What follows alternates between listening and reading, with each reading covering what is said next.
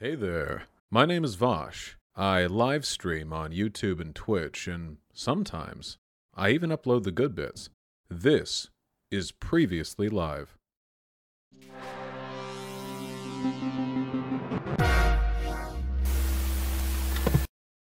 Can you hear me all right? I hear you just fine, yes. Uh, fantastic. Likewise here. It is a pleasure to have you on. Uh, we're live right now, uh, uh, uh, j- just to keep you informed. Uh, thank you so much for joining us. Thank you for having me. I uh, appreciate it, and I love these kind of conversations. So thank you for uh, letting me in on one. Of course, the the pleasure is mine entirely. Um, so you uh, w- you know we don't we don't normally have people um, with very serious jobs and very serious um, uh, histories on my platform, but it's it's a delight to be able to um, to ask one of such questions. Could you introduce yourself for the audience? Certainly. Um, my name is John Ponce, unlike my Zoom thing that has my wife's name up there. Um, I recently retired from the military on the 1st of January after 24 years. Um, in my career, uh, I was originally a infantry officer, um, and I served in the 82nd Airborne Division, um, and I was part of the initial uh, Operation Iraqi Freedom in 2003, uh, also part of the first elections in 2005 in Mosul. Um, after that, I joined the Special Forces uh, and spent the rest of my career, the last 15 years or so, in the U.S. Special Forces. Um, I was assigned with 3rd Special Forces Group in Fort Bragg, North Carolina. Um, I did a couple months in Dushanbe, Tajikistan, with uh, training some Tajiks. Um, and then I also uh, then finished my career, which is one reason why this conversation is such of interest to me. Uh, from 2017 until 2021, I was stationed in Mons, Belgium, um, at the NATO Special Operations Headquarters. Um, and my job was the J7 Director of Exercises, Evaluations, and Assessments. So basically, my job there was to work with the NATO nations who were providing forces on behalf of the NATO response force to understand and be tested against the standards and the inoperability uh, checklists that uh, were provided by NATO in order to operate as a NATO force. Uh, and then part of that also in 2019, we evaluated uh, Ukraine. Ukraine was the first nation to offer troops to the NATO response force. That force being that if NATO invoked Article 5, this would be the force that would respond. There's been a lot of nations that have, non NATO nations that have provided to NATO in the past and continue to do so, but this was the first time that they were actually part of the response force. Um, and so, in that, I got a couple chances to go to Kiev and work with uh, the Ukrainian Special Operations Command um, and watch them go from, you know, Ukrainian standards to working toward NATO standards and eventually being certified as combat ready, ready to go and fully interoperable with uh, NATO forces, which of course was a great source of pride for them, as it should be, and as it was for my office as well. Um, and so in that, that's kind of where my experience was with the Ukrainians, and then also just uh, serving as a key staff member for a three-star uh, U.S. general at the NATO Special Operations Command.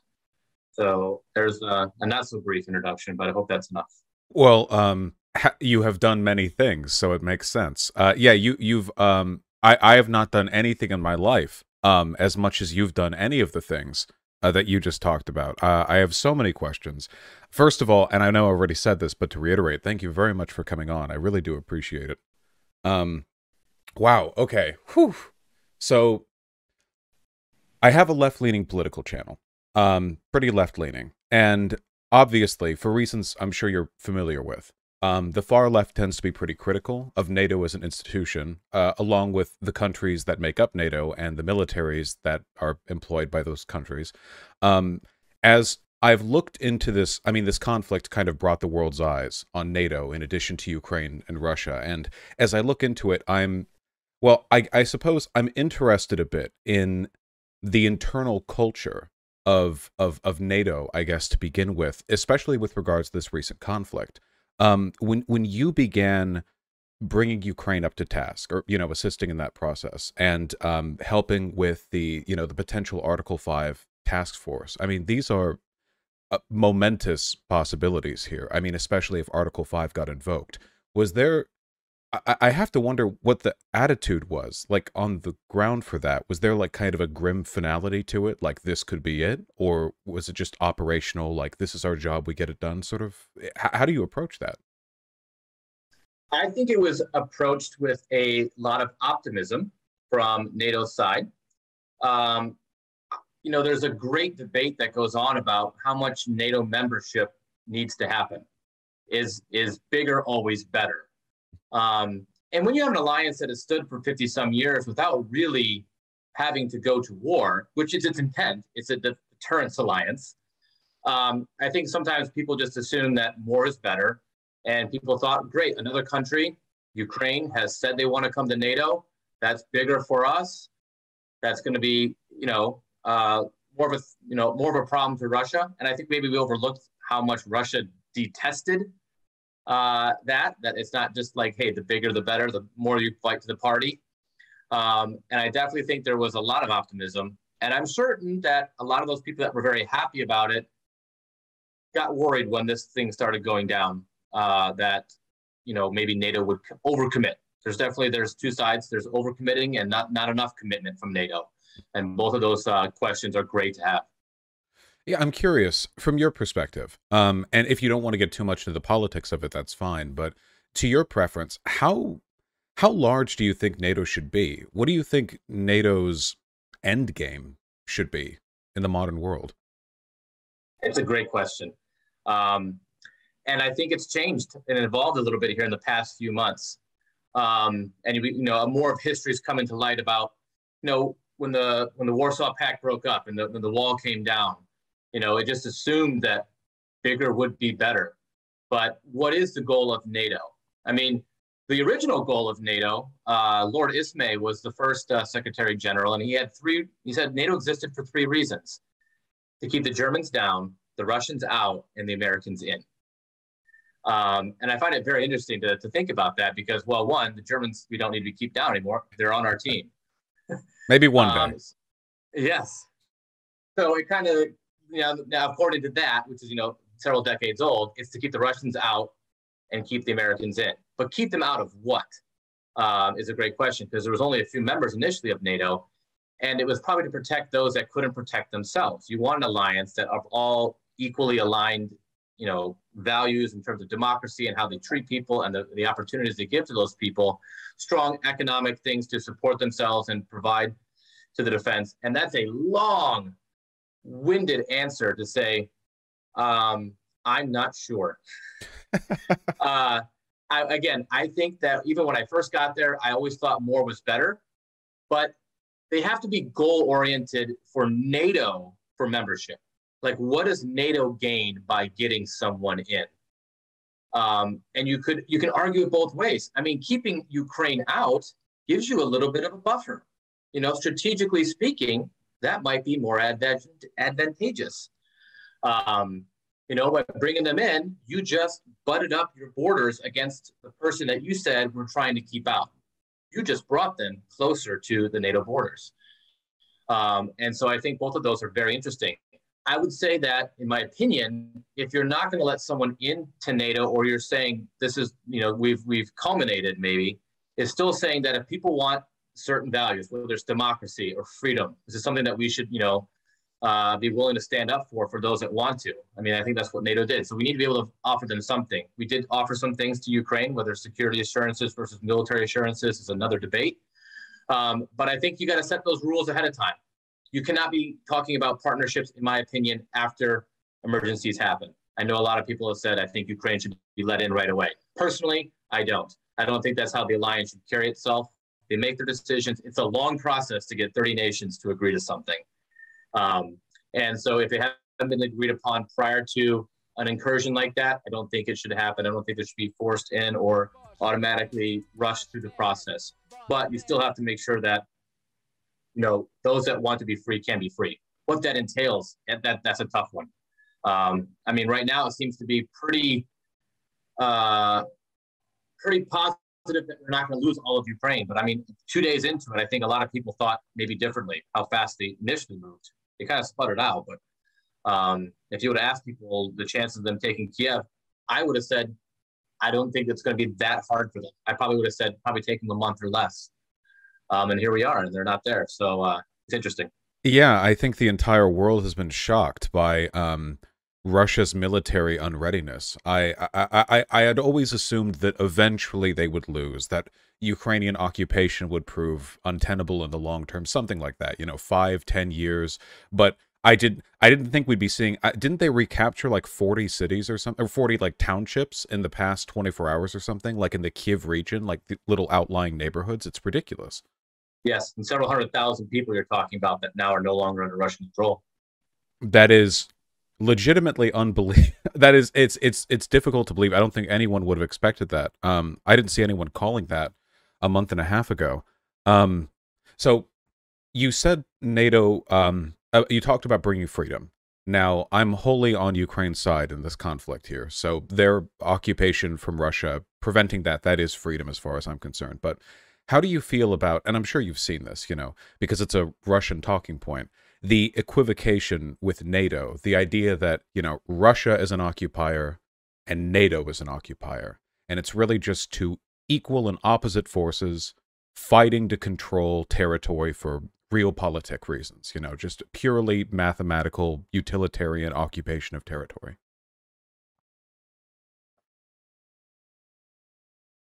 Can you state the question one more time, please? Oh, sure. Yeah.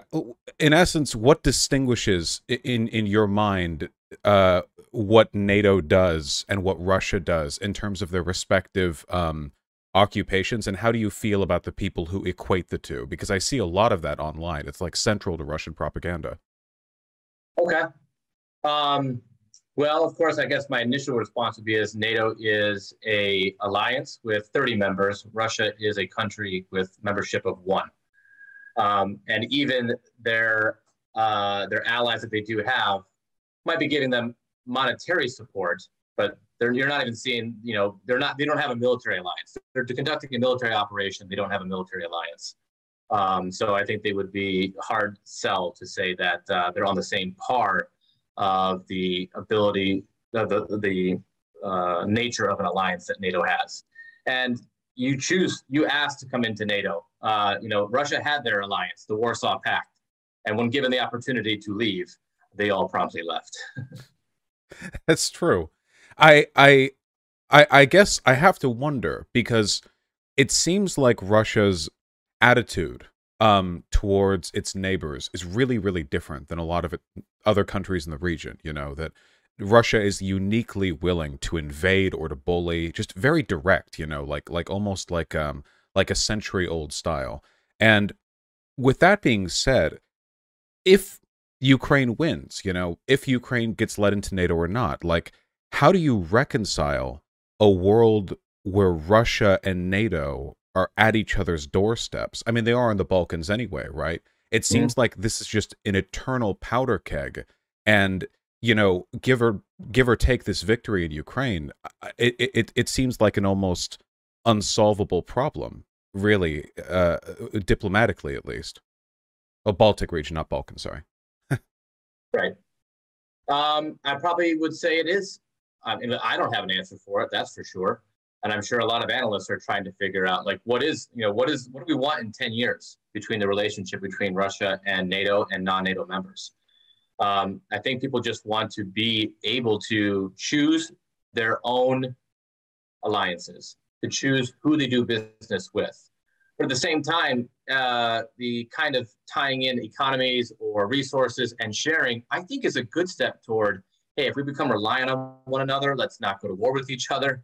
Um, so I don't think we should be, you know, doing the Heisman, you know, to Russia and saying like, because you've been bad according to our standards, we're going to cut you all out of this things. I think they still have a real role to play in the economy and the trade inside Europe and and, and Asia, all the way across. So I, I I would be, let's see, hard pressed to say that uh, the post-Ukraine conflict is going to uh, needs to be a, a, world where we we heavily punish Russia. I mean, okay. what what is our end game? Do we want sovereignty back? Are we willing to give up some of these Russian separatist areas? Um, and again, I think people have to think about, you know, if you try to expect Russia to go back out of there with absolutely nothing, that's going to be a tough sell for their leader. Um, you give them something, you know, he has come in, he has taken it. We're trying to find a amicable resolution. Resolutions aren't always back to the status quo. So maybe these regions that go to them that have Russian separatists anyway, where fighting was taking place, they, yes, we perhaps are playing into some propaganda. Maybe it gets to go back and say, look, we are the merciful country that only took the Russian separatists and we let them have the rest of their country. And, you know, we didn't want to, you know, NATO didn't want to get into fights, so we decided to, to let it off. I mean, there's going to be propaganda on both sides, no matter how it ends. Um, but is it the most amicable solution? Is it because, is it going to, you know, one, stop the bloodshed, which is definitely a, a goal that's a daily thing that people are worried about, but it can't be the only goal. Strategically speaking, you have to think much farther. And I've heard many debates of, you know, on one hand, of course, we don't want any bloodshed. Of course not. That's not what we're after. We also don't ru- want Russia to be able to come in and bully their way through a sovereign country. But where do those two things meet? How much are you willing to let go? If there's a lot of bloodshed that takes place, but a little bit more means that Russia has to go back with its tail between its legs. And the whole world now knows that they're unable to take a large city like Kiev, which isn't the largest city or the hardest city to take. That might be a message to the whole world about what you can do in terms of bullying the next 10, 15, 20 years. And that's a, that's a tough question for policymakers to come to terms with. Um, again, on one side, you want to stop all the bloodshed right now, but I don't know. Is there is there a point that we are willing, in terms of our national security and our long term efforts, to say this needs to go on for a little bit so that Russia can have can have its place on the world stage to show that it's inept to do anything further? I agree with that. My my hope was, and I guess we're seeing that play out right now, which is delightful, is that who would be the Russian people, the Russian oligarchs, you know, just everyone who has any say whatsoever, you know, can can learn like this is just not an effective way of of building back an empire, you know. Um if they want to pursue aggressive trade relations or whatever, I mean fine, anything but this. I have to wonder, do you think that given how hyped up he is right now, Zelensky would be willing to make a concession like that, like the, the Donbass region, the territories controlled by separatists beforehand?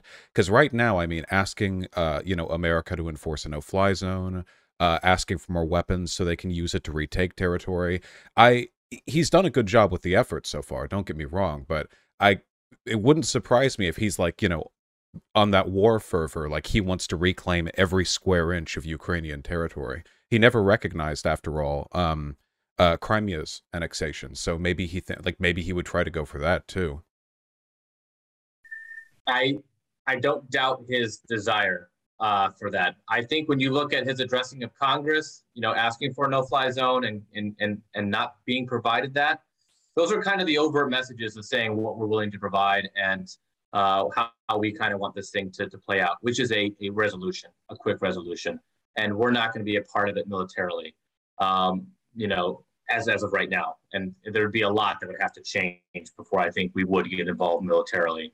Um, countries go to war. It hasn't been a long time in Europe, but it does happen. And as long as there's not uh, massive uh, violations of anything in terms of chemical wars or nuclear wars, like you're probably not going to see any nation go in, uh, to include the U.S. And and I, I do agree with it. I like the uh, uh, General Eisenhower uh, was had a mentor named Fox Conner, and he advised both Eisenhower and Marshall. And there's a quote that he always said that never go to war unless you have to, never go to war alone, and never go to war for, for long. Um, and I think that that's being adhered to here. Um, and maybe we haven't done that always in the past 20 years, right? Maybe we violated that a little bit. A little bit. And maybe we're looking at that and learning from it. Um, and that would be a hope as well. Um, and trying to force certain policies or things on that. I don't know if we're good at that. I think the last 20 years kind of maybe said, maybe this isn't our, our, our coup de grace. This is not exactly what we're after. But standing behind someone and sticking to what we previously uh, agreed to, again, like those security assurances. But, you know, after the emergency happens, I don't think we need to go back and relook. Did we have the right policy in place? We knew this was a threat. We knew this was possible. And we stuck with those kind of uh, assurances to Ukraine for a reason. Um, and I, I, think Zelensky has done a wonderful job for sure. I think the Western world is seeing a, a leader um, in front of his people, and I think he's fully committed. But I think even a leader has to know that there are concessions that sometimes have to be made. We've had to do it. Other people have had to do it. what do you want? Is is your really your end goal to make sure that the borders of Ukraine never change? That's going to have long term problems. Um, uh, but if your goal is to allow those Ukrainians that want to be Ukrainian and live freely, well, then can you accomplish that by giving up some of those territories? And if the answer is yes, then I guess my thought is I think that's what he should do. Gotcha.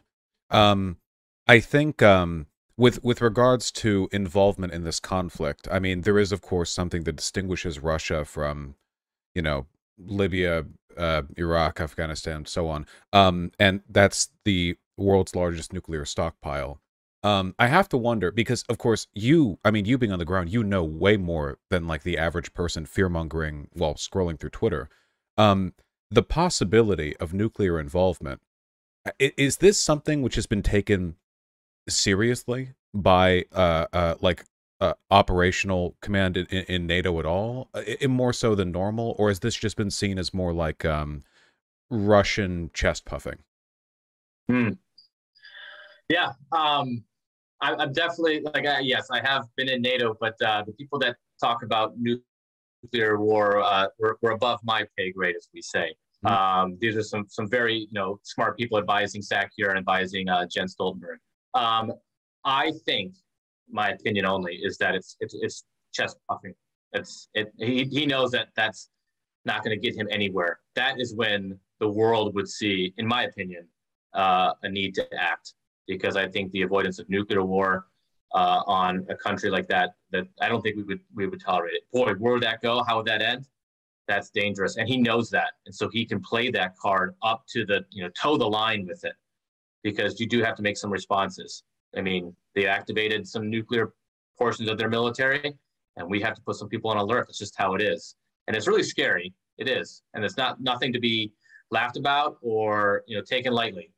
Um, but I'd like to think that if Putin is has miscalculated his his goal, his military capability, it's due mostly to the fact that he's probably not getting the advice and the candid feedback he needs, as opposed to being completely irrational.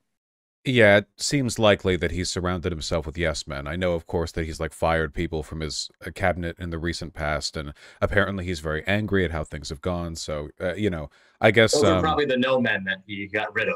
oh, oh yeah, sorry, sorry, my bad. He's making it even more yes uh, homogenous. Then, uh, it's it's. I guess that kind of that's the irrationality of autocrats. I suppose it's you know you multiply their irrationality times whatever feedback they're you know selecting for from the cabinet they handpick to agree with them. Um, oh well, uh, well actually, um, to to that then, uh, with regards to the yes men, no men, and their general failure in Ukraine, their military capabilities. I mean, it's been astonishing. It feels like every single day we get like some incredible new development in their incompetence in in in the Ukrainian front. Um, you said that you also didn't expect it to go down this way. Did did anybody? I, I mean, with with the intel you had, like, how did this happen? Yeah, um, I think. well, when you start looking back at how many times Russia has done their exercises on the border, where it ended with no war, um, you know, we forget about how that trains people's mentality to not truly be ready perhaps not truly be prepared. And there's been a lot of discussion of like a lot of these conscripts they had no idea. They had no idea when they left their house to go on this exercise that they were going to go to war. And they acted like that. You know, they maybe got rid of some of their supplies or their rations, thinking that they were going home soon. And then all of a sudden they're like, "Hey, go this way." And I was like, "Oh, they don't really have the gas for that." I heard that they were they were selling gas out of their vehicles, you know, because you know, like just some Uh, just some like petty officer would just like siphon off gas and just sell it off for a little extra money, which is I'm pretty sure I mean in the United States like you could never get away with that in in like any decent military, right? That's like an exceptional level of yeah. graft. Yeah. And I bet you it's just been over the many, many years of doing these exercises and coming back and doing these exercises. Yeah, they're like, hey, let's make a little bit, and things like that typically grow.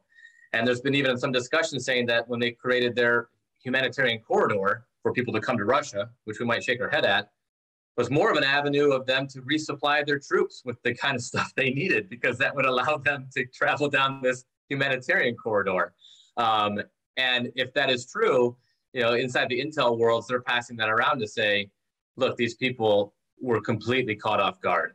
So, you know, maybe the uh, troops knew that they weren't qu- quite combat ready, and some of the low-level leaders, but it just wasn't making it to Moscow. And again, like how you how you try to keep a tab on your combat readiness if you haven't gone to combat is difficult for any nation. And I think it just got away from them, and they just figured that they had enough might, um, and maybe guessed that you know NATO would not come in. They probably, I assume, they thought that, and I think it was a good a planning assumption on their part. NATO would not come in militarily, and they felt they just had the the the, the time and the swiftness to get Kiev before the nation could rally, you know, countries could rally around providing uh, supplies and the sanctions to take effect. But when it stalled, I think it ran into a real big problem. Do you, so the the um the truth that I've heard, or like I guess the the narrative that I've heard, is that Russia has this colossal military, and the problem is, uh, even though they've only deployed a fraction of it, is that they can't afford to and also that most of the vehicles that they had sort of like puffing up their national numbers are i mean they're just sitting in a depot somewhere. Like their tracks don't function you know there's they're inoperable they haven't been maintained in decades they're like post-soviet. With regards to that like do you think it, it, do you it, do you think that's true? Like it's just they're out they they don't have the money to maintain this war and we're basically just seeing a tenth of their military because that's all they could ever afford to field at a time I think we're seeing the the true Russian military now. Um, to say that it's a tenth, I, you know I, I don't think so. I think they just uh, they didn't they weren't as big as maybe we all thought they were. It's a large country, um, and you know they probably have people that have been trained up or kind of in their country how they view everyone's you know a soldier if it has to be. But those that have actually received really good training, like it just it hasn't happened. Um, and just going on an exercise to go to a border and drive your tanks around and then you sell off your gas at the end, that's not going to make you ready. I think they came to war with the army that they that they knew they had, and I just think they thought that it was going to be swift and they were going to be able to get some concessions quickly. But that convoy stalling, I think, was probably kept Putin up at night. He didn't he didn't see that coming, and he might have known a little bit about his capabilities, but like that, I think caught a lot of people off guard. Um, and that allowed the Ukrainians to turn the tide a little bit. Um, it's not hard to attack a sitting convoy. Um, while they have good tactics inside Ukraine, it doesn't take much um, when you're when you're dealing with something like that, and that allowed them to gain some momentum, uh, really gain some uh, world stage of like we can do this, and I think that's when we started to put more into it, money, supplies, to say, hey, if you can beat them on your own, um, this is going to be a wonderful. This is going to be the greatest event for national security for Russia to be beaten by Ukrainians alone. A quick end would be for NATO or America to be in there. But again, the long 15, 20 year term or, or long term thinking is if they know they can't get past Ukraine, which, you know, I'm not saying Ukraine's just should have been a small, you know, pothole along the way to Poland. Um, but I, I just, I really thought they, they were going to at least be on the outskirts of Kiev if not taken. That's what I would have said back in January, and I would have been wrong. So you know, take it for what it's worth for the rest of the stuff I say.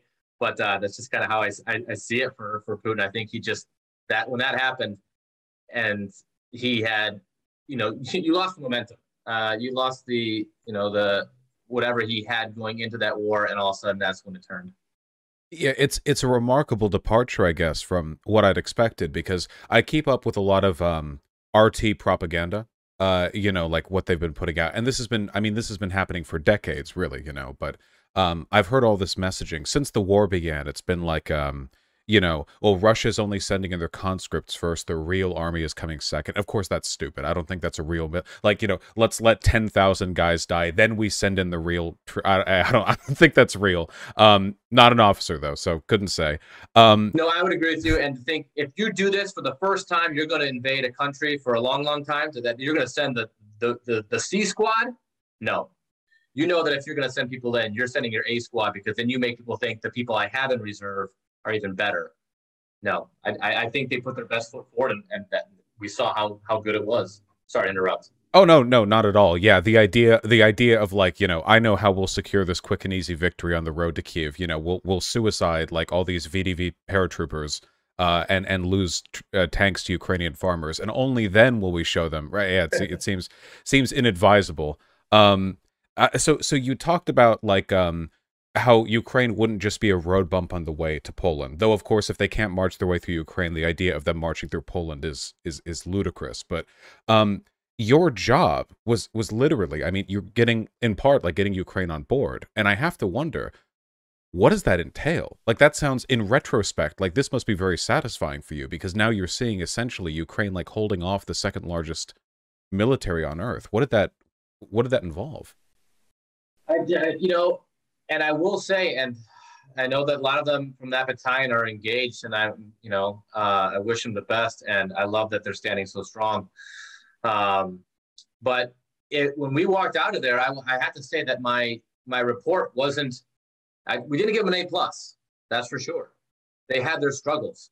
They had their economic struggles. They had a big problem with the the general staff was, you know, in my opinion, listening to people talk from the Ukrainian military, you had senior levels that were of the old Soviet mentality, and you had a younger generation that was much more adaptive and flexible because they were trying to do certain things. And you know you had to, this guy had to talk to that guy had to talk to that guy had to talk to that, that guy. It's this little chain of bureaucracy that was exactly i mean they were even line and block chart. Their task org was still from their soviet days. They hadn't even changed it yet because these senior leaders were like that uh, i mean small things like even in all their different sections and units they always had a sniper it was just one of the things that the russians always had and so they kept it there and it's kind of like why do you guys like yeah well is that um, not film, but is that obsolete mentality sorry to interrupt. Is that is that like an yeah. obsolete doctrine?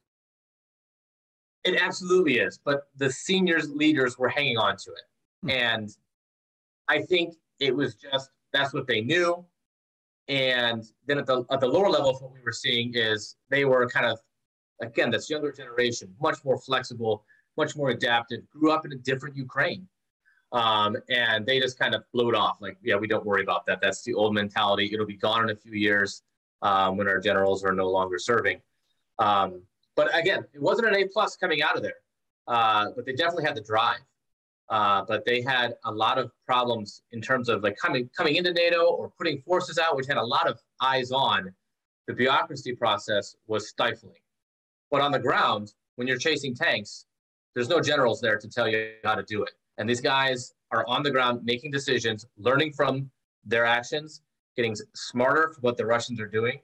And as time goes on, they're just getting stronger. That is really interesting. When I hear like um, Soviet mentality, I mean, I was born after the Soviet Union fell. So to me, when I think of that, you know, I think of like it, it conjures in my mind the same image of like World War II, like Panzerfausts and like you know Sherman tanks rolling over hills in France. It's it's very antiquated, but well, no, a lot of those guys legitimately would have been in the Soviet Union. Um, you know, um, uh, when so you talk about the bureaucracy um being stifling there. I think I see that younger energy. I think in in a way Zelensky represents that, given his use of social media. He's obviously a really young guy um I, I guess he would embody that in my mind i think. Uh, uh, that the older like the older brass the bureaucracy were they um cooperative with nato or was there this lingering antagonism? They were cooperative but i didn't interact with the senior level uh, leaders much. I mean i had a, a sit down with the commander of the ukrainian special forces as an intro um. And he was, of course, extremely thankful for everything we were doing. He did stop by frequently to say thanks. Um, and so I, I, think he genuinely appreciated it. But I, I, just think that he didn't come and do a lot of the exercises or the you know decision process. Again, you want to stay away from the lower level commander. You want to give him some space. But I also think, my personal opinion, he just he wasn't comfortable with it. Um, it was a doctrine he never learned. It was tactics that he never learned. Uh, there was a lot of fast moving things that were on the battlefield, whether it's communications, demolition, or just weapons and tactics that it wasn't what he grew up with. And now his job was to help the political appetite in Ukraine get on board with a military aspect, joining this alliance. Um, And it's difficult because a lot of times when you wear a uniform like I did, you think of NATO as a military alliance, but it's a political body. And it's very, it's very apparent. It is. And like when we would do our big exercises where we would certify this response force, the first person to speak was the uh, uh, the POLAD, the political advisor. That's who got the first hop in the in the microphone because it was a political organization, and the and the four star general he got to go second. Um, and it wasn't a, a, an attempt to try to, you know, jockey for position. It's just how this body and this organization works. They are a political entity. They have a military means for when negotiations fail or an Article 5 is invoked. But until then, they're just a readiness thing. They're just there for deterrence. Everything else is supposed to be on the political, uh, you know, diplomats talking to one another. And I think, you know, trying to come back to the question, like the, the senior levels of the Ukraine military, they just didn't, that wasn't ground that they were comfortable with. So they wanted to just make sure that their people were supported um, and that, you know, they stayed in line with the proper party line that we're happy. We want to join NATO. We are excited. But, um, you know, I don't know if on the senior level it was it was all there. They kind of probably saw it as a distraction.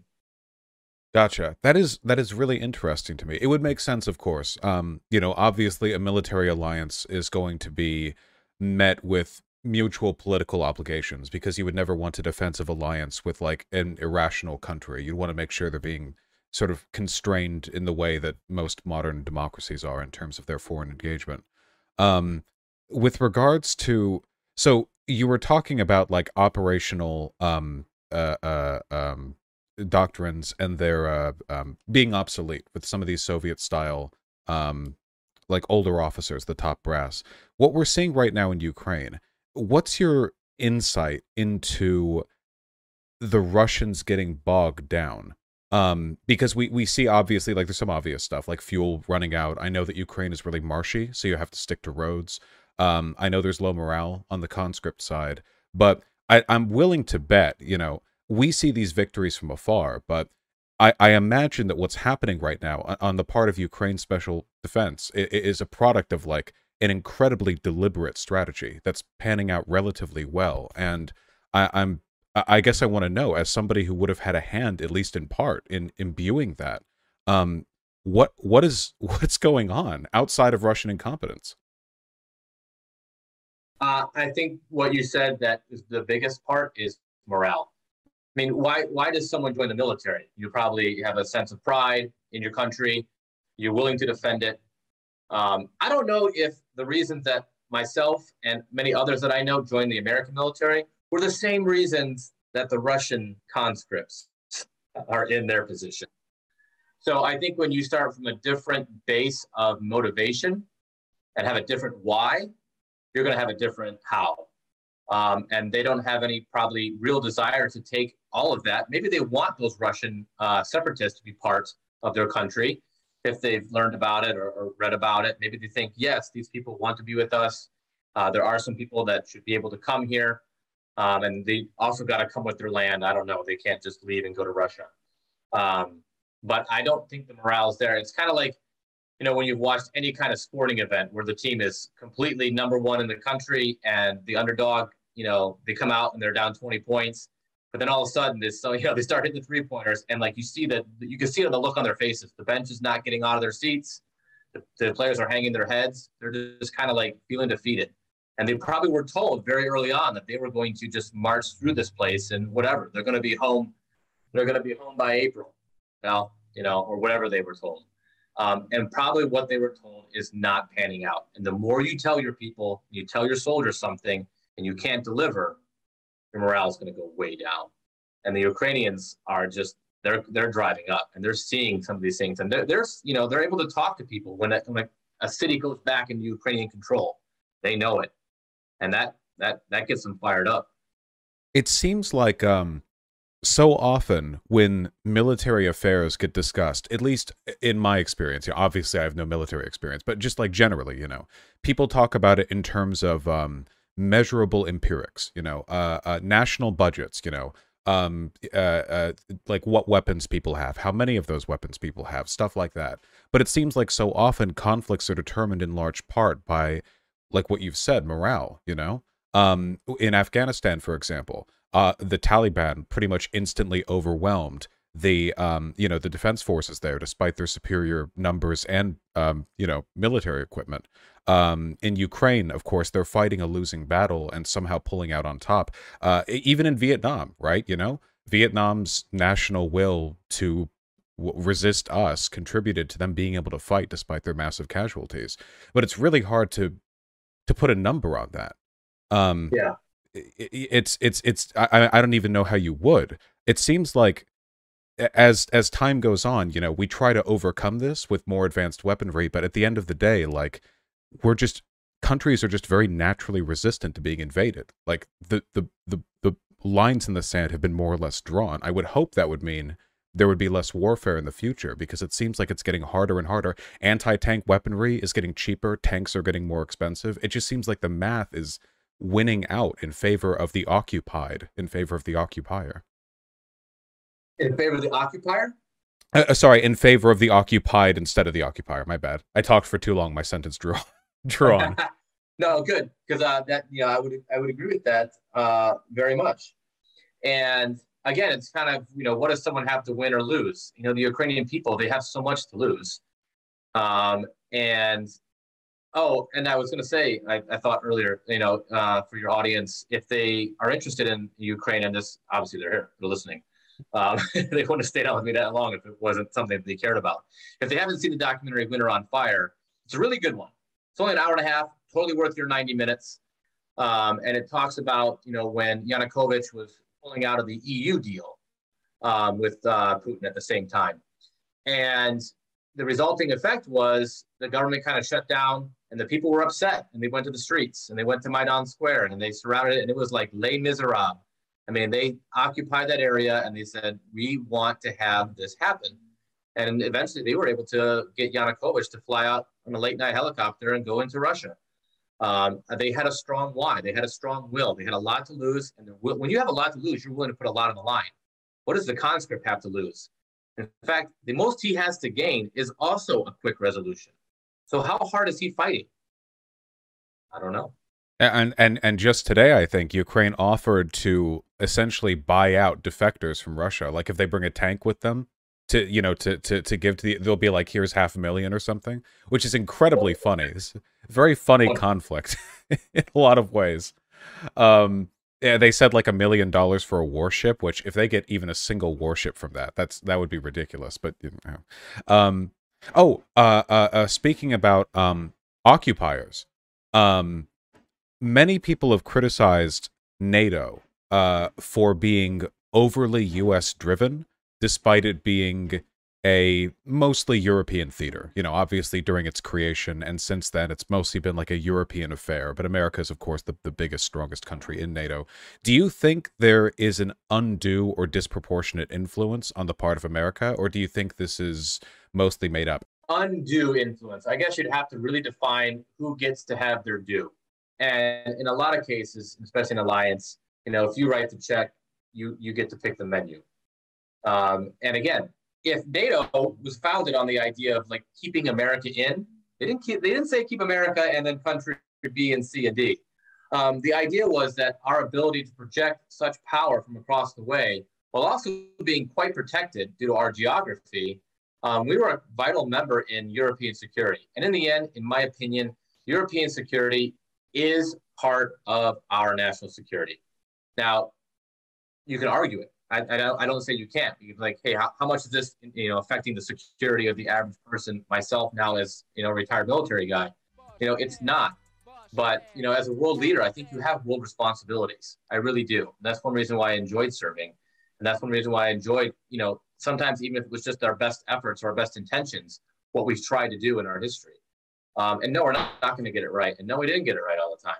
But if you think that you believe strongly in your values and that that should be something that people should want, to, should have if they want it, then you should be able to exert it a little bit. And if you want to exert it, then you pay the price. And if it's a dollar amount to make some decisions or to have some key leader positions, that's what you do.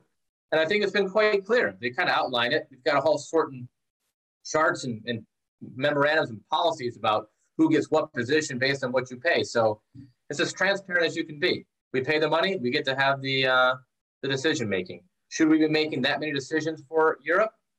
I think you could argue very well, no, we shouldn't. And how do we walk ourselves out of that? I don't know. Are we seeing that a little bit now? We're seeing some other nations providing some resources and some equipment, allowing staging for a lot of things outside near the border. So I don't think it's clear. It's just a U.S. response here. I think NATO is doing something. Um, you can you can argue whether it's enough or not. That that that's good to have that kind of tension in that main subject. Are we doing enough? Is what's going to be able to make the alliance better, um, and listening to one another. And America just needs to have a role. And uh, we and again we don't create things after it. So we were the decision makers on a lot of things because we wrote the checks ahead of time and I think that's just got to keep going as it is for now. In the future, if we want to, you know, give up some positions, I would be in favor of that. I would so, like to see.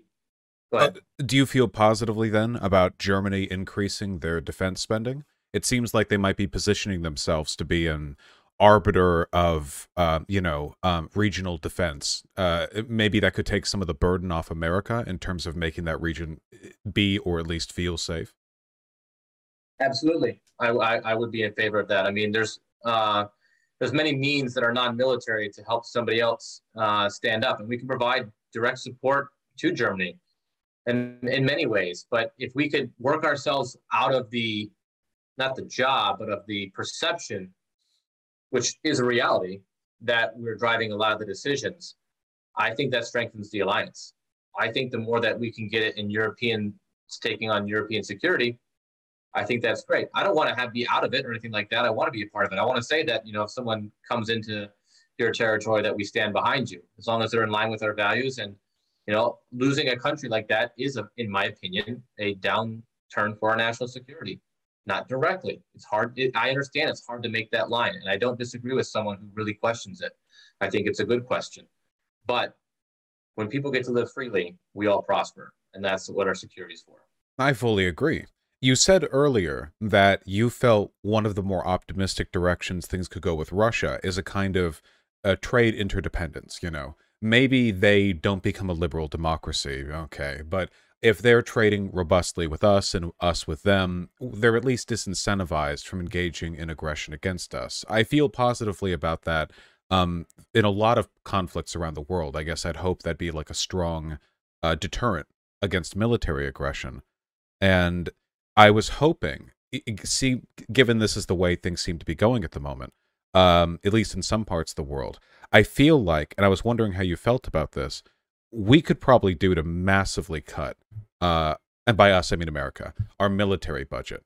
Um, it, this isn't a national defense thing in a direct sense. Obviously, we're not going to be attacked directly. That's not really feasible. I, I, I don't think. Not with our nuclear stockpile or location, whatever. But it seems as though America occupies the position of like world police in a lot of people's minds. And as a product of that, you know, 1.3 billion people in Europe get to enjoy national budgets undeterred by regional investment in defense spending because we pick up the bill on a lot of that.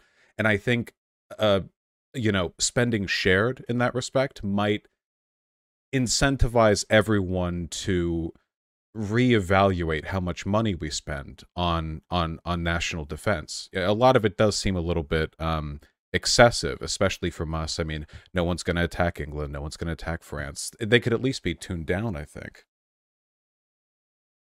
I will definitely say, and it's my opinion only, obviously, I mm-hmm. agree with you. Um, you know, I'm a big Eisenhower fan, and if no one, if people have not listened to his farewell address about the military-industrial complex, please take some time and do that. That's another wonderful thing on this very topic you're talking about. Um, and uh, what an interesting thing, and I'm going to say it, and I hope I can back it up, but I, I was looking at this, and if I get it wrong, I apologize. But from 2014 to 2021, every nation in NATO has increased their common funding spending as a percentage of their GDP, except America. We are the only one who has gone down. And I, I have that chart, if I'm saying it correctly, that, it's definitely, it was the only, we're the only country from 2014 to 2021 that has decreased as a percentage of their GDP. So we're going in the right direction, but we also were spending so much early on that there was a lot happening. So I think we're trending in it, but it may be in a turtles fashion. We are we are going this race very slowly. Um, but uh, I think that is something we need to do, and it needs to be goal oriented. We're going to go down to this much spending because we feel that you guys, wherever we're talking about guys and gals, these countries can hit these benchmarks, and it has to be deliberate like that.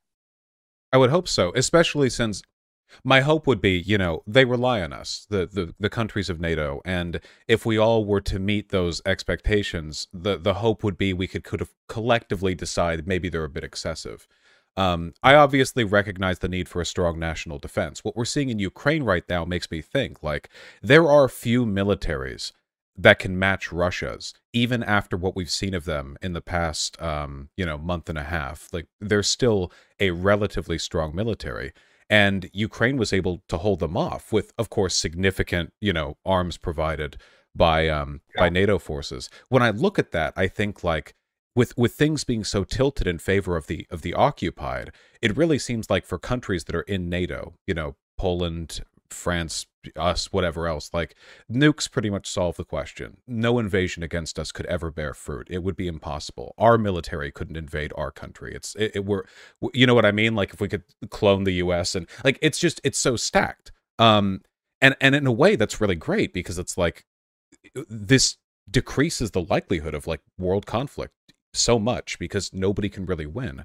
Um, and on the other hand, it makes me really worried because it makes me feel like the amount we spend on our military, the world broadly, isn't proportional to the imagined need for it. It's like two unrelated factors, just some secondary expenditure that just goes up no matter what.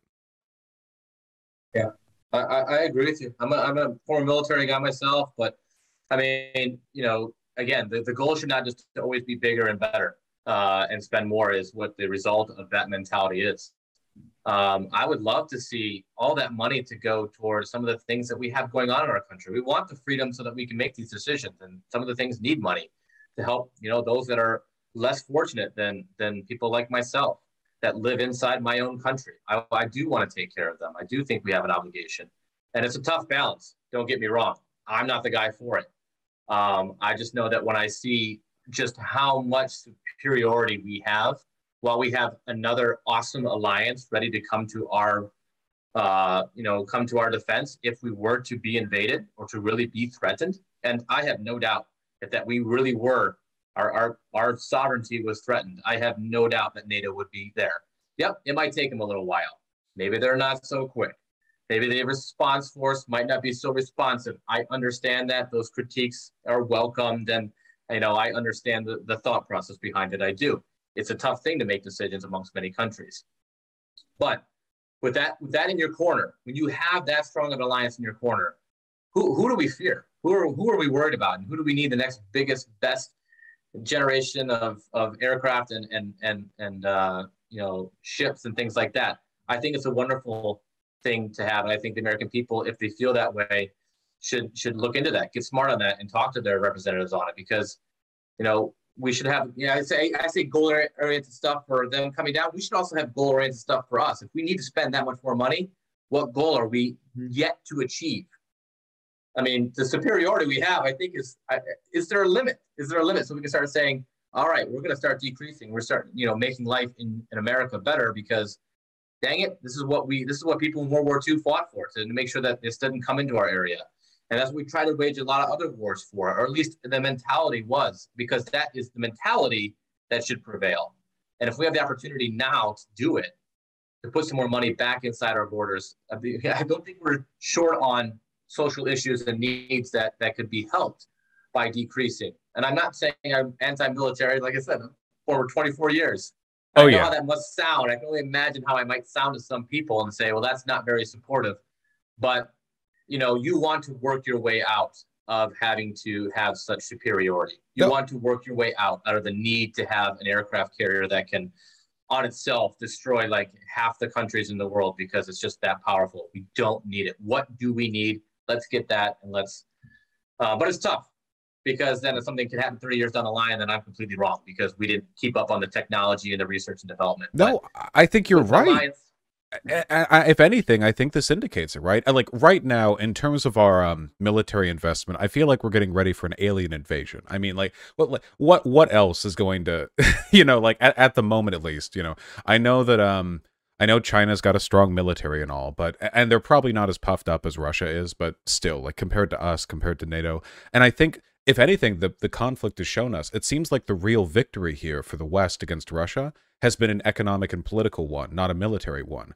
Obviously, Ukraine has benefited from the supplies they've been given, but it's not like they have the full fleet of our vastly superior like what javelins are from like the 1990s aren't they? Or, or earlier? Like they're not they're not cutting edge. They're just good. Um uh, we it, what what it's really been is like the rest of the world coming together politically like the UN resolutions like you know having the money to send excess uh, equipment over and in that respect you know I feel like the best national defense we can get for America at this point is you know supporting our ailing infrastructure making sure that we have a strong quality of life making sure that our economy and our investment in our economy is top notch because that seems like the best way to shield ourselves from real um real military threats to make it so that any attack against the US would collapse the world economy anyway. It seems like a pretty good that's like an economic mutually assured destruction, you know? Like how countries around the world have trillions of US debt held in US dollars like all over. Like who would want our dollar to collapse? China doesn't, that's for sure.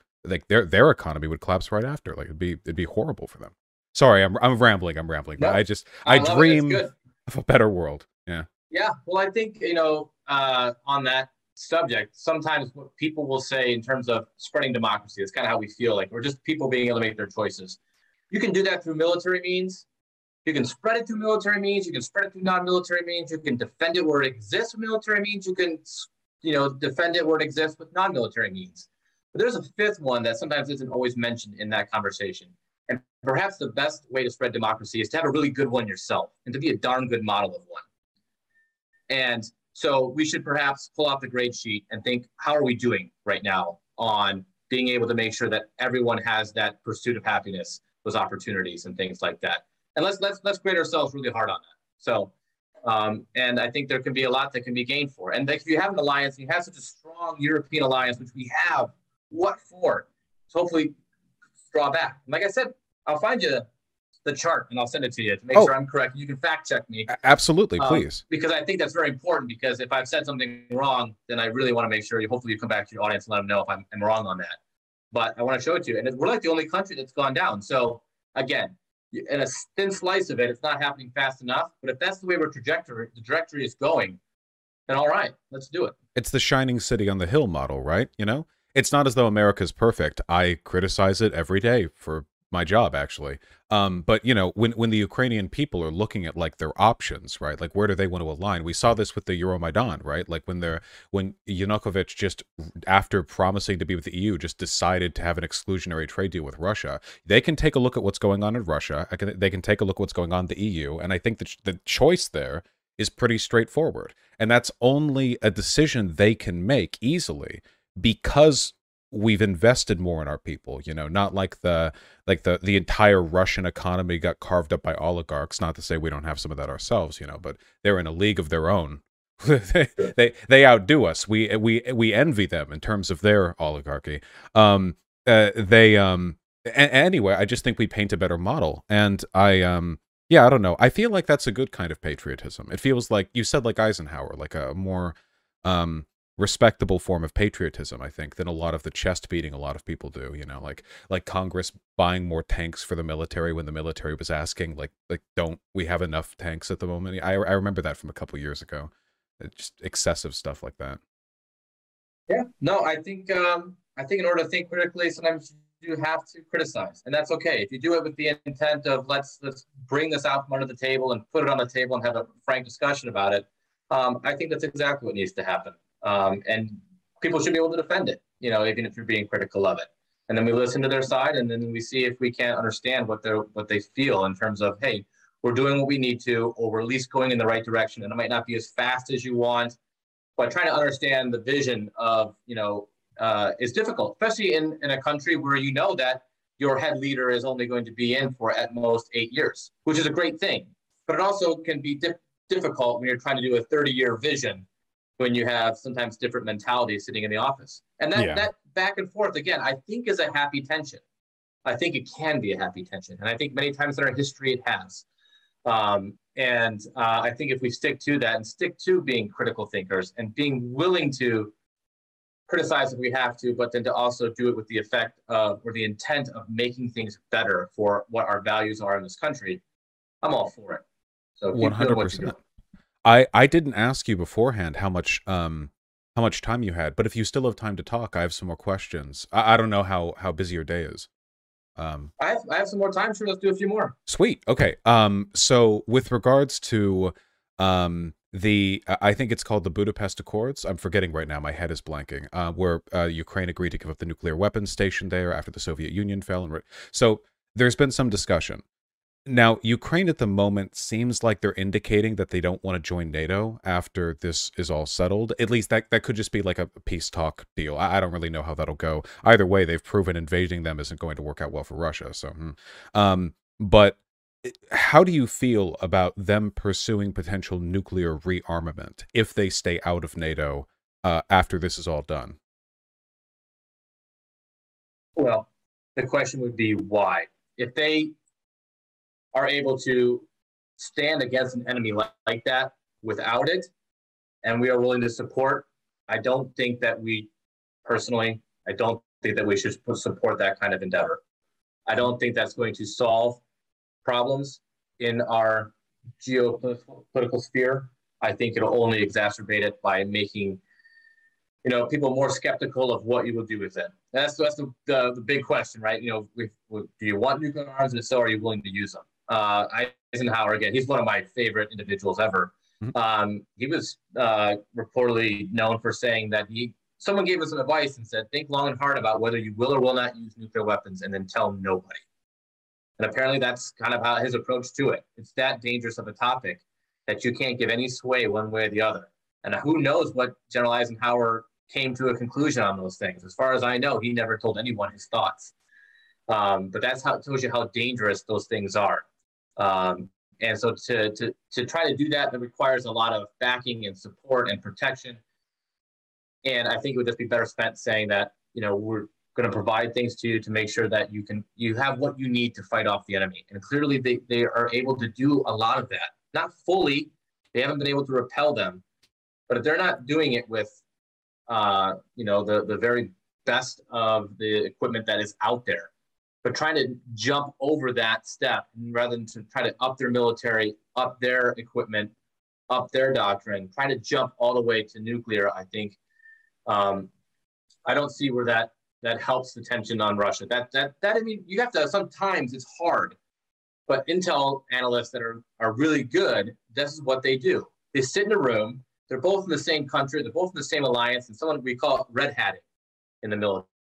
You put on the hat of the enemy. On, on maps, the enemy's always uh, a red icon versus a friendly is a blue.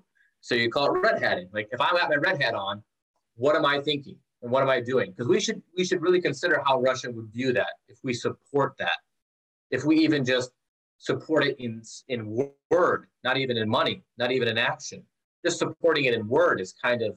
I mean, at some point you got to understand that there are you know broken the bear, and for what reason? I mean, does Ukraine need it? Does it need it to be secure? What's the end goal? And if the answer is no, it's just to tell Russia that now you can't mess with us.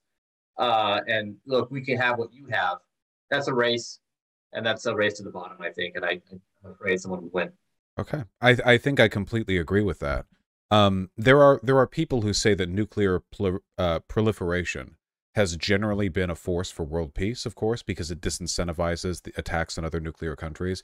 And sometimes the way they talk about it, you know, they act as though like England and France would still be fighting across the channel if it weren't for them both having nukes. Now, I, I don't think that's the case, but I have to wonder, do you do you think they've contributed positively to world peace, or do you think most of the relative peace we've seen would have happened anyway, and they're just like an extra threat on top of that? That's a good question. And I, I, I like putting out my, my opinions on things uh, because I think that's something you should do on a show like this. And I, I caveat it with the fact that I have no business uh, making such an opinion, but uh, we still have them anyway. Um, and uh, I, I don't I don't think it's had the effect that we think it has. Maybe early on in the Cold War to have that superiority. I think that it has only lost its luster over time. Um, and so I think it's trending in the wrong direction. Well, I'm sorry, it's trending in the direction of it's not what's keeping the peace. So we need to be a little bit more careful about uh, reversing reversing that effect. I think we're we're downtrending, and I think any kind of buildup is just going to, you know, it's just going to rattle some sabers and really make some people mad. I, I have to say that what's happened in Ukraine to me is like a very preferable model the idea of if if a country's invaded by a much larger much more dangerous country unjustly you know it would be the world uniting behind them with like traditional conventional arms rather than like this massive interlinking like nuclear deterrent system where one you know like one rocket fired across a border can lead to a chain reaction that sets off the end of the world or something. That i, I to me i guess I, the ukraine situation is obviously horrible. I don't mean to make light of it but in many ways i guess it's given me a feeling of optimism about the potential future of you know political and military alliance at least in in eastern europe. I i, I would hope we could carry that energy forward uh, uh with time. Yep, I, I I share those sentiments with you.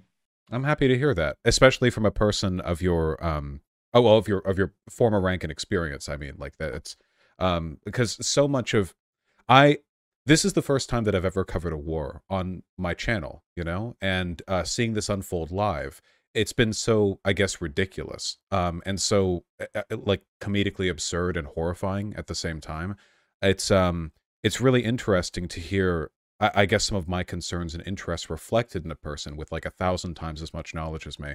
Um, I guess uh, it it makes me feel like uh, there's there's more synchronicity uh, between like the public and and the brass uh, than I thought there would be in terms of like approaching situations like this. Yeah. Just a feeling of optimism. I um I really appreciate you coming on. I really can't say it enough. Thanks. I I, I just I love this uh, this forum, um, and I hope that the listeners got something out of it. Um, I'm sure I said things that they maybe agreed with, and uh, I'm quite certain I said things that they didn't agree with. But uh, know that it's just uh, my opinion, and I want nothing more than peace. Uh, you know, no one wishes for peace more than soldiers, and I really do believe that. Um, and it's it's not an easy solution, and I I applaud our leaders in the military and on the political realm of this. I think they're standing strong, and I know it's on their minds, and I, I really do. I think they're they are really putting in a lot of effort to try to figure out how to shape this the best way we can. Um, I uh, so. hope for peace too. Oh, and and and a final one. Um, asked from a person in my chat who introduced themselves as the person who introduced this uh budding uh, budding bromance in their in their words. Um, may I humbly suggest you ask him to you what the best book you've read this year is? And also to give you a hint that they're the person who's asking. It's just yes. doing as they ask. Uh, so this person, and and I think it's a great uh, example of how uh, you know good tension leads to great discussion. Um, she has a book, uh, "Your Right to Organic Tomatoes," and other things your Google search got wrong. Um, and this is a great uh, little uh, manifesto that she put together, and it's worth reading. Um, and yeah, she takes a very, very hard opinion on it. And I can say that that's, you know, her beliefs and that's good. And, but when I talk to her about it, you know, we talk as, as just two individuals that have been friends, whew, 20 years, more than 20 years, good Lord. Um, 25 years, 26 years. Um, so yeah, so like, you know, it's, it's, it's true that, you know, you can be different of opinions, but you have something to learn. And I used to always say, I, I worked at West Point in charge of some of the cadets that were going to be later officers uh, 10 years ago. And I said, hey, when you have a debate, your goal should be to lose. Because if you lose, you learn something. If every debate you enter, you keep winning, you need to find a new circle to debate in, man, because you're just not growing. Um, and she's definitely stretched my uh, my uh, my thought process on a lot of things um, in terms of how I get my values and how my beliefs are shaped. And so you're right to organic tomatoes in this time and what's still going on in this country in these past few years um, will make you uh, scratch your head on some things, whether you're on whatever side. Um, but it will bring to light some discussions that that can be had. Um, you might, you probably can do it with a little little less f bombs than she might use, but that's okay. If that's who you are, be who you are, and be a good one. I've been known to use a few of them myself. Um, I I'll add it to the list. Thank you so much for coming on, sir. It has been a tremendous pleasure, and I hope you have a wonderful day. Thanks. Have a great weekend, and thank you so much again. This has been very enjoyable, and I hope your audience enjoyed it as well. I know they did. Be well. Thanks. Have a good weekend. That was nice. I feel um I feel very professional in my anime t-shirt talking with um a special operations officer for NATO, former special operator, right? Yeah. Um that was good. Yeah. I've I've said this um I've said this before, but I feel like um I've said this before, but I feel like um a lot of people don't understand that military and like vets are a totally different animal from like the people who support the military in like politics, you know what I mean?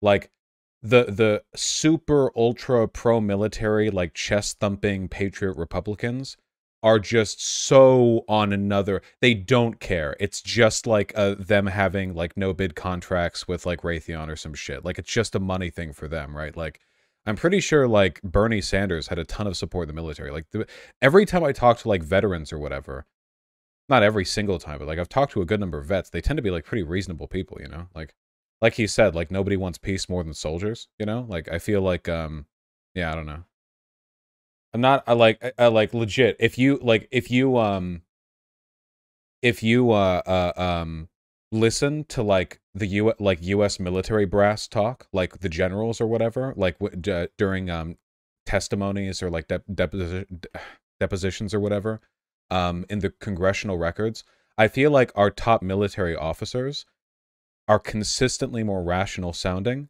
than a lot of our politicians because especially like Republicans, because Republicans get into office by screaming the loudest, stupidest shit they can, and military officers get to where they are not exclusively through competence. Obviously, it's not some perfect meritocracy, but I don't think it, it's subject to the same degree of like like horse like bullshitting that you know like you, you can you can get into power as a as a politician with it's it i'm not saying it's a meritocracy just that it's more meritocratic i think um than um than like getting to the like top of a political party or whatever. Like Mark yeah, Mark Mark's Mark's yeah seems like a pretty reasonable guy. Was it just me or did he support Russia's argument about NATO being a threat for Russia if Ukraine joined? No, I think he was just saying that it would agitate Russia. His argument wasn't that like um his argument was like Ukraine joining Russia, doing nuclear rearmament, whatever. Um or reconquering like the Crimea region or like the Donbass region. He wasn't saying they were bad or wrong or Russia would be threatened, just that like Russia needs to hold on to something after all this, you know? Unfortunately, that's probably true. I don't know if they need to maintain the Donbass region, but they have to maintain Crimea. I would actually I I think I would actually oppose Ukraine uh reconquering Crimea um, because the Crimean region was always like the most pro-Russian region of Ukraine. Not to say the annexation was correct, it wasn't, but like in terms of like the logistics of that, I feel like it would be an optics nightmare after the um after the war is over as well. Um, because there like Crimea has a ton of pro-Russian people, and there would be like constant like protests and fighting and agitation, and I think it would it would make Ukraine come across as a lot more um uh, a lot more aggressive. It'd be like more of a mess than is needed, if that makes any sense. Um, I feel like I feel like reclaiming the Donbass region could be def- defended, but I don't know about maybe Crimea. Maybe they could just open up like trade corridors with Crimea so they could get like water and stuff, and it wouldn't be as much of an issue. Yeah, I, I don't know. Ukraine just take the L. No, no, no, no, no. I'm not saying just take the L. I'm only saying that like for Ukraine, it could end up being like a miserable affair uh, uh, like not worth it for them. Morally, Ukraine has a right to Crimea. They would be there. It's not reconquering; it's reclaiming their land. It's just like in the long term, I feel like that would just just cause so many issues. Um, the Donbass region, I think I support. Uh, the the independent Luhansk and you know uh, uh Donetsk territories. Yeah, yeah. Um, what are your thoughts on the future of the nuclear non-proliferation movement? Is it dead? No, I think right now, don't we have fewer nuclear warheads than we have like in a long time? Like we de-armed a lot after the Cold War, didn't we? Right now, I'm pretty sure that a fourth of America's nuclear stockpile is up for um, dismantling at the moment. because of course dismantling a nuclear warhead is uh tricky business you know 80% less 80% wow um yeah and, and we're still decommissioning you know and like let's let's be real okay? I'm pretty sure that like most of russia's nuclear capabilities are probably just on paper as well right? Like they have those dollar store nuclear warheads you know? They have a they have like radion they've gathered from a bunch of like um fire alarms they've scraped together and they have it inside of like a centrifuge with a grenade taped inside of it and they have that on a bottle rocket and that's just it's, they call it a dirty bomb. Um it's, it's, it's, uh sorry doubt they maintain them yeah well it's it's expensive to maintain those um those those facilities also I don't actually know what's more expensive. I'm pretty sure that ICBMs are more expensive than the warheads on them, right? Like if you have the facilities to enrich uranium, I'm pretty sure that like once you have that infrastructure set up, the cost of an ICBM is far greater than the cost of a, a, new nuclear warhead.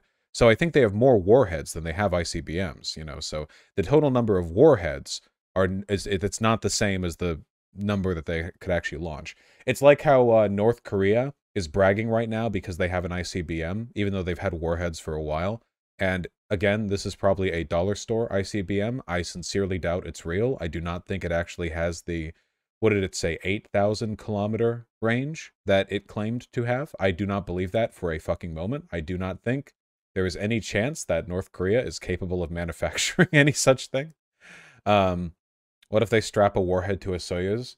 Dude, what if they just go with a briefcase nuke, okay? Just just have a person fly over, you know, whatever. I attended a lecture about nuclear weapons. The actual warheads are theoretically designed to last 80 to 90 years. The mechanical components last about 20. Isn't there a part of modern nuclear warheads that degrades after like 5 to 10 years?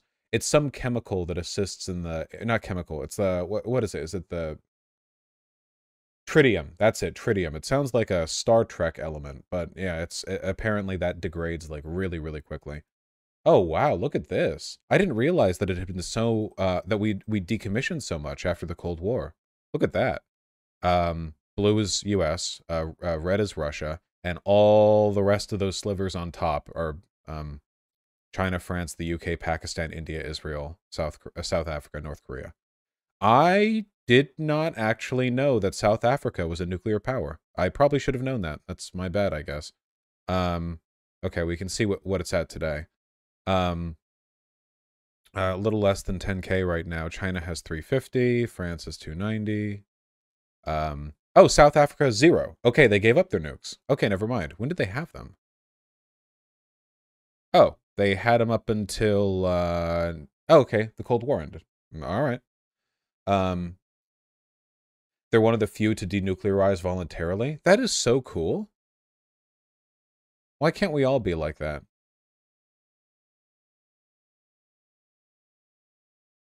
I feel like the the the countries that I'm most worried about right now are India and Pakistan, right? Because like Russia and the US have decommissioned their nuclear stockpiles. You know, um Russia and Pakistan are the ones sorry, not Russia, India and Pakistan are the ones that have had their number going up. They didn't want a black nation having nukes, it was racism. Was it like explicitly that? Oh god, was that when apartheid ended? Wait, literally? Was it literally like we don't want black people having nukes? Oh my god. They didn't even know about Obama. Okay, never mind. Not based. Jesus Christ. Why are humans so fucking evil? Jesus Christ. Um, yeah, anyway, I guess I'm more worried about, um, India and Pakistan. Because that cause their numbers have gone up. Like, look, back in 2000, they both had like 15 and now 20 years later they both have uh 150 and it's only gone up since then you know like they're making like 5 to 10 more every year that's probably not good china only has 300ish yeah well you know I was being serious about what I was saying with that guy, though. I really, really feel like what we're seeing in Ukraine right now is evidence that nobody needs any nukes to meaningfully defend themselves against invasion, especially not if you're a large country like China or whatever else, right? Like, I'm telling you, even if you took all the nukes off the table and all military alliances. Like we're not getting backed up by any of the rest of NATO or whatever. And it was like China, Russia, India, like like all of them, whatever, just like every major non-NATO country united to attack the United States and to invade and conquer our territory. I'm pretty sure that with no nukes on the table, we would win like easily.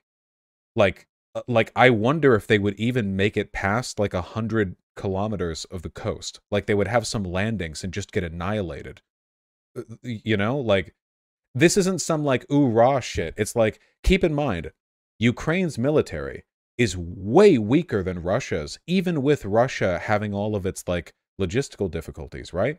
Um, and in spite of that, like a lot of just right now, so much of this is weighted towards the invaded person over the invader. Okay? Think about it, all right? A tank costs millions and millions of dollars, but it can be disabled with a $100,000 missile or with an IED if you're good enough. Like, um, deploying soldiers around the world, do you know how much it would cost to arm a soldier from China and send them over to America? Like, that's a very expensive, like to give them all the equipment they need for like a round the world occupation. Like, that's a really except eh, like incredibly expensive. Do you know how much the bullet in their head would cost? like right now at current market rates, like 33 cents. Okay. Um, like it, the the issue is like right now it just seems like uh, occupying, invading like a large, yeah, I don't know. No, I'm not saying that's the point of nukes. I'm just I'm only saying that like I I I, I feel like um war has always been very expensive. This is nothing new. Do not mistake mistake Russian debacle for state of affairs in all militaries. No, no, no, no, no, no, no, no, no. Trust me, okay? Russia's military is uniquely incompetent, but like look at America. Like even America spent a bajillion dollars occupying fucking Afghanistan. Afghanistan. We have the strongest military on earth, and Afghanistan is, to put it lightly, not exactly a, you know, a, a fortress of high-tech defensive fortifications, you know. Um, and we still spend a ton of money like just holding that territory, like like ridiculous amount.